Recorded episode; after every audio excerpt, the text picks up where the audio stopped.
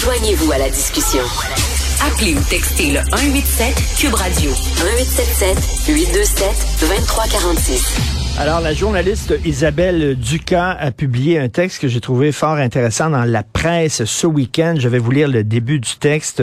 Au cours des cinq dernières années, 25 églises sont tombées sous le pic des démolisseurs au Québec et d'autres disparitions sont à prévoir. Que faire de ces bâtiments centenaires situés au cœur des villes et villages quand ils sont presque inutilisés et qu'ils demandent des millions de dollars en travaux de rénovation? Nous allons parler à M. Luc Noppen, qui était justement cité dans le texte d'Isabelle Ducas. M. Luc Noppen est spécialiste de la conservation architecturale et du patrimoine urbain et professeur à l'UQAM. Bonjour, M. Noppen. Bonjour. Alors, la notion de patrimoine, elle, elle a le dos large. Hein. Des fois, on dit, ah, il faut pas euh, démolir tel édifice. Ça fait partie du patrimoine architectural. Euh, ben, des fois, non. Euh, ça ne fait pas partie du patrimoine. C'est pas toutes les églises qui méritent d'être préservées, M. Nopen. Ben, écoutez, ça dépend comment on voit les choses. L'évolution qu'il y a eu dans le dans le domaine du patrimoine depuis une quarantaine d'années, c'est qu'on est parti du monument historique qui est un peu choisi par l'État et par des experts. Aujourd'hui, dans le milieu du patrimoine, on reconnaît que, en fait, c'est la collectivité dans la proximité qui choisit le patrimoine. Donc, on peut comprendre que pour un certain nombre de gens, leur église est importante et donc c'est du patrimoine. Euh, écoutez, j'ai grandi euh, devant une église à Verdun, qui était l'église Notre-Dame-la-Paix, qui est une des 25 églises qui est passée sous le pic des démolisseurs. Je ne suis pas croyant, absolument pas. Je suis athée, mais c'est une église où euh, j'allais jouer régulièrement. Il y avait des projections de films, il y avait des activités dans le sous-sol de l'église. C'était un bel édifice. C'était pas un édifice de patrimoine. C'est ce genre d'église-là qui ont été construites dans les années 60, là. pas particulièrement belles, mais j'avoue que lorsqu'ils l'ont démoli, ça me fait mal un peu au cœur parce que ça faisait partie de ma mémoire. Ils ont construit comme un genre de CHSLD d'une laideur épouvantable euh, sur place. Euh, euh, on peut comprendre les gens qui disent, ben là, ça faisait partie de, de la, beauté de la ville. Et comment ça fait qu'on démolit ça? Ben, écoutez, il y, a, deux questions. Il y a la question du lieu de culte. Bon, c'est simple, il y a de moins de monde à la messe. Il y a plus d'argent dans la caisse puis il n'y a plus de prêtres disponibles pour offrir les services. Hmm. Alors donc tout ça mène à la fermeture d'un lieu de culte. Après ça, il reste un bâtiment qui est une église, c'est reconnaissable, c'est un grand truc avec des clochers, des grandes fenêtres, puis des mètres cubes à l'intérieur plutôt que des mètres carrés. Et ce bâtiment-là, ben, on en prend un certain nombre comme patrimoine. Et donc, des gens comme moi, je veux dire, je suis pas croyant non plus, mais je pense qu'on on œuvre pour en sauver un certain nombre parce que c'est des bâtiments qui sont importants dans la communauté et, et qui structurent un peu l'identité d'un lieu, d'un quartier, d'une paroisse. Et tu tournes à droite après l'église, regarde le clocher, puis derrière, tu vas voir telle chose. Donc, l'église est une référence incontournable dans le paysage urbain, dans l'univers chrétien, comme la mosquée l'est dans l'univers musulman, puis ainsi de suite. Alors donc, au-delà du lieu de culte, il y a une vie pour ce bâtiment, et là, on peut convenir, donc, dans un certain nombre de cas, on peut convertir ces bâtiments à un nouvel usage, puisqu'on n'en a plus besoin comme lieu de culte. Qu'est-ce qu'on considère comme euh, faisant partie du patrimoine à protéger? Euh, parce que on dit hein, la beauté est dans l'œil de celui qui regarde.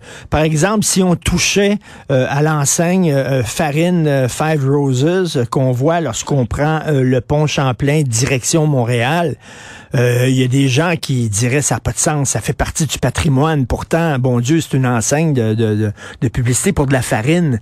Mais je pense qu'on l'a tous à cœur, cette enseigne-là. Qu'est-ce qui, qu'est-ce, qu'est-ce qui fait qu'il y a certaines enseignes, certains écriteaux, certains édifices qu'on veut protéger et pas d'autres? Ben, en fait, c'est, c'est euh,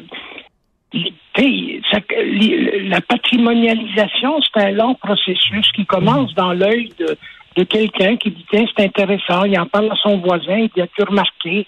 Ah oui c'est bien, ah oui et puis le nombre grandissant d'appréciations positives créer cette notion de patrimoine qui englobe des choses des fois aussi bizarres que l'enseigne ou l'orange violette. Mais évidemment, c'est beaucoup plus facile pour une église de s'imposer puisque ben, il y a au départ de ça une mémoire, une histoire collective. Hein. C'est, là où j'ai été baptisé. Mes parents se sont mariés là. Hmm. Mon grand-père vient d'être enterré euh, avec un service à cette église. Et finalement, c'est dans bien des cas, dans bien des collectivités de Québec, dans bien des paroisses, le monument le plus important, le plus beau aussi, là où les gens ont, ont mis leurs ressources ensemble pour faire quelque chose qu'individuellement on n'arrivait pas à faire. Alors, on n'a pas de château, de grands châteaux au Québec, mais on a des églises qui jouent un peu ce rôle-là. Alors, quand la famille vient visiter, ben, on leur montre l'église. Quand l'étranger vient nous voir, on lui montre l'église, qui est l'objet principal du lieu où on est. On lui montre l'église comme bâtiment dans la ville. Il y a aujourd'hui, la plupart de ces églises sont malheureusement toujours fermées. Bon, mes étudiants, quand je leur fais visiter à l'intérieur d'église, mon Dieu, on ne savait pas que c'était aussi beau que ça. Mais, mais euh, on, a, on a une richesse là qu'un certain nombre de gens veulent conserver et ils sont prêts à investir du temps et, et défendre l'idée, l'option qu'on mette des fonds publics pour les conserver, les mettre en valeur. Euh, écoutez, euh, il y a la question des années 70. Vous euh, avez l'architecture à cœur. On s'entend que l'architecture des années 70 n'était pas la plus belle. je pense à des des, des, des, des, bâtiments comme, par exemple, l'école des métiers d'automobile et des, des choses comme ça. En même temps, c'est un style, c'est un style particulier. Je pense qu'on perdrait quelque chose, même si c'est pas objectivement beau, l'architecture des années 70, ça fait partie quand même de notre histoire et si on commence à démolir ces bâtiments-là, on, va perdre quelque chose. Ben, si vous dites que c'est pas objectivement beau, c'est pas non plus objectivement laid. ça, c'est une question, c'est une question d'appréciation. Ça dépend de, l'école où on a été, de la mère qu'on a eue, des petits déjeuners qu'on a pris, de la place où on a grandi. Euh, ça dépend de notre culture. Alors, c'est, euh, on, aime bien les choses plus anciennes, et parce que on, elle menace de disparaître. Donc, plus une chose est ancienne, plus elle est rare, plus on veut la protéger. Bon, plus elle est récente, plus elle est dérangeante parce qu'elle a constitué une intrusion dans une stabilité. Puis ensuite, elle est souvent faite avec des matériaux, des couleurs qu'on comprend pas très bien parce qu'on n'a pas été à l'école pour apprendre ça. Alors donc, il y a un apprentissage à faire. On, a le patrimoine moderne à la vie dure un peu. Euh, par exemple, au, Saguenay, qui était la, capitale, le Chicoutimi était la capitale de, l'architecture moderne. Mmh. Aujourd'hui, les gens en reviennent un peu.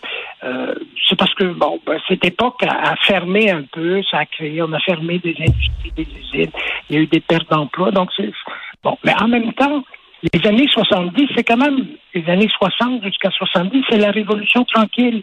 Alors, on se pète les bretelles avec René Lévesque, avec la révolution tranquille puis on ne reconnaîtrait pas comme patrimonial des monuments qui représentent cette époque. Mmh. C'est un peu bizarre. Là. Mais, mais en même temps, euh, ça le dos large, le patrimoine. Euh, par exemple, les fameux silos là euh, dans le vieux port qui sont tout rouillés. Il y a des gens qui disent faut pas toucher à ça, ça fait partie du patrimoine. Il y en a d'autres qui vont dire, je m'excuse, mais c'est une ruine.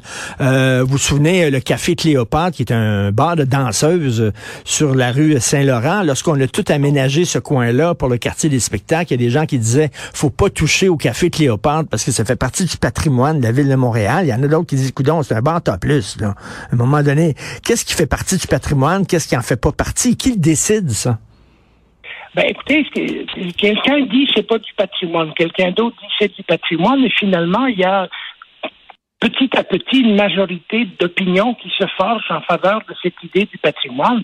Et, après, ça devient une question de débat, notamment au conseil municipal ou dans les différentes euh, municipalités où on se protège, où on va. Alors, au point où quelqu'un qui dirait aujourd'hui le bar Cléopâtre, on va le démolir, ben, il perdrait ses élections. c'est pour dire que c'est pour dire que le, le patrimoine est une figure, comme on dit en bon français, d'empowerment.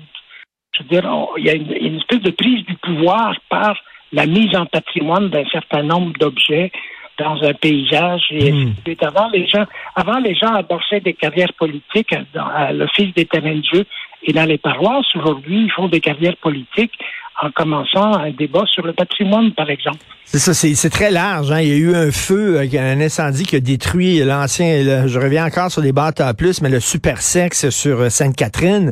Mais on a préservé euh, l'enseigne lumineuse parce que au-delà du fait que l'enseigne lumineuse montrait des filles en train de voler, puis tout ça, puis c'était une enseigne d'un bar, tu plus reste que cette enseigne lumineuse-là, elle était magnifique, elle était extraordinaire, elle faisait partie du patrimoine de Montréal.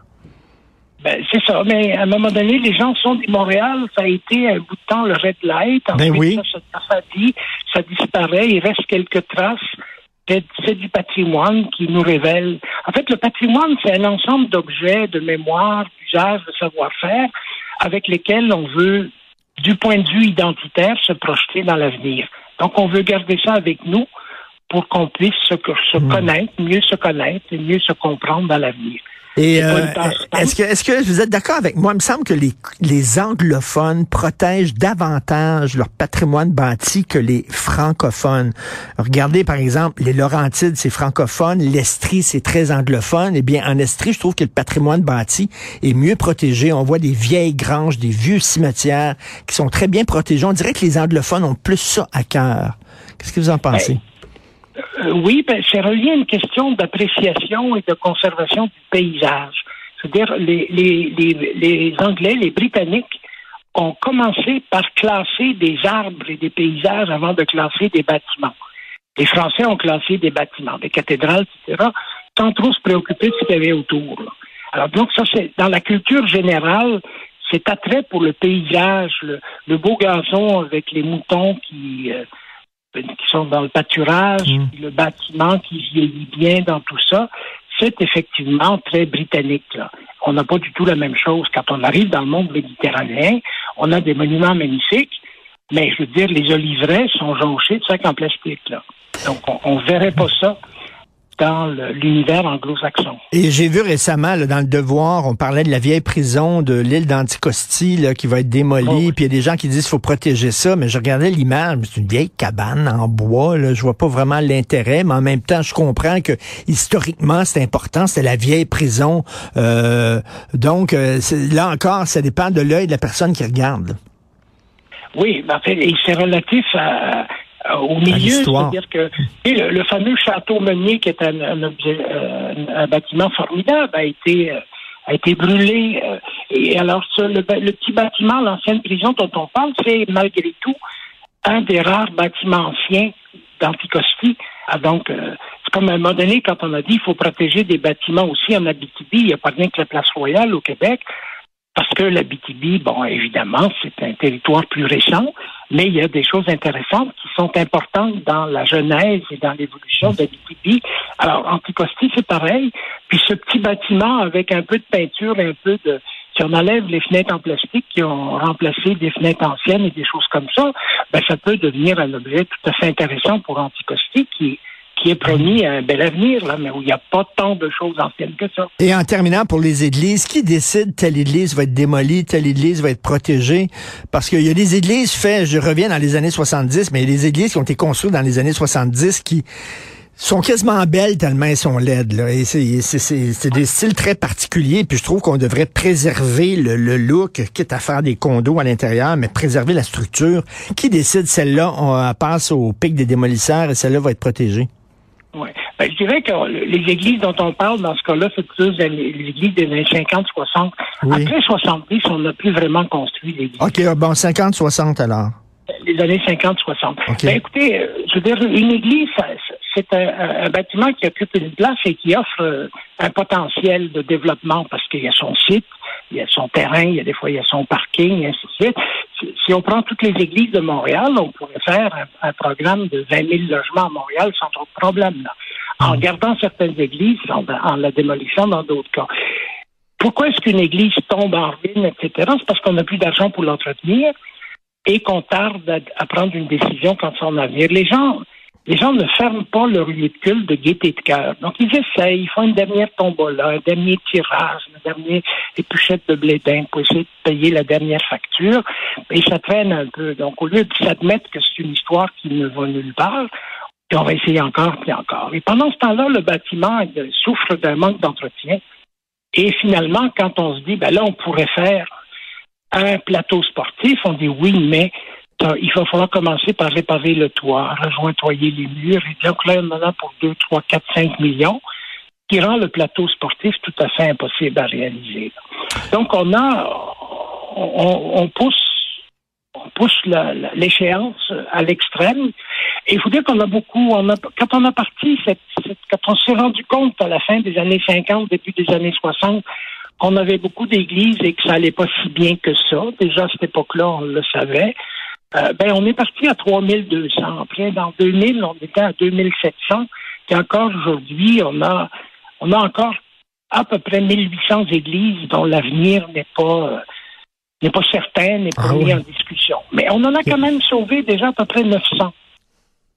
Ben, c'est déjà, c'est déjà très. Un nouvel usage, Tout à fait, c'est déjà très bien. Merci beaucoup, Monsieur Luc Nopen, spécialiste de la conservation architecturale et du patrimoine urbain et professeur à l'UQAM. Merci, bonne journée.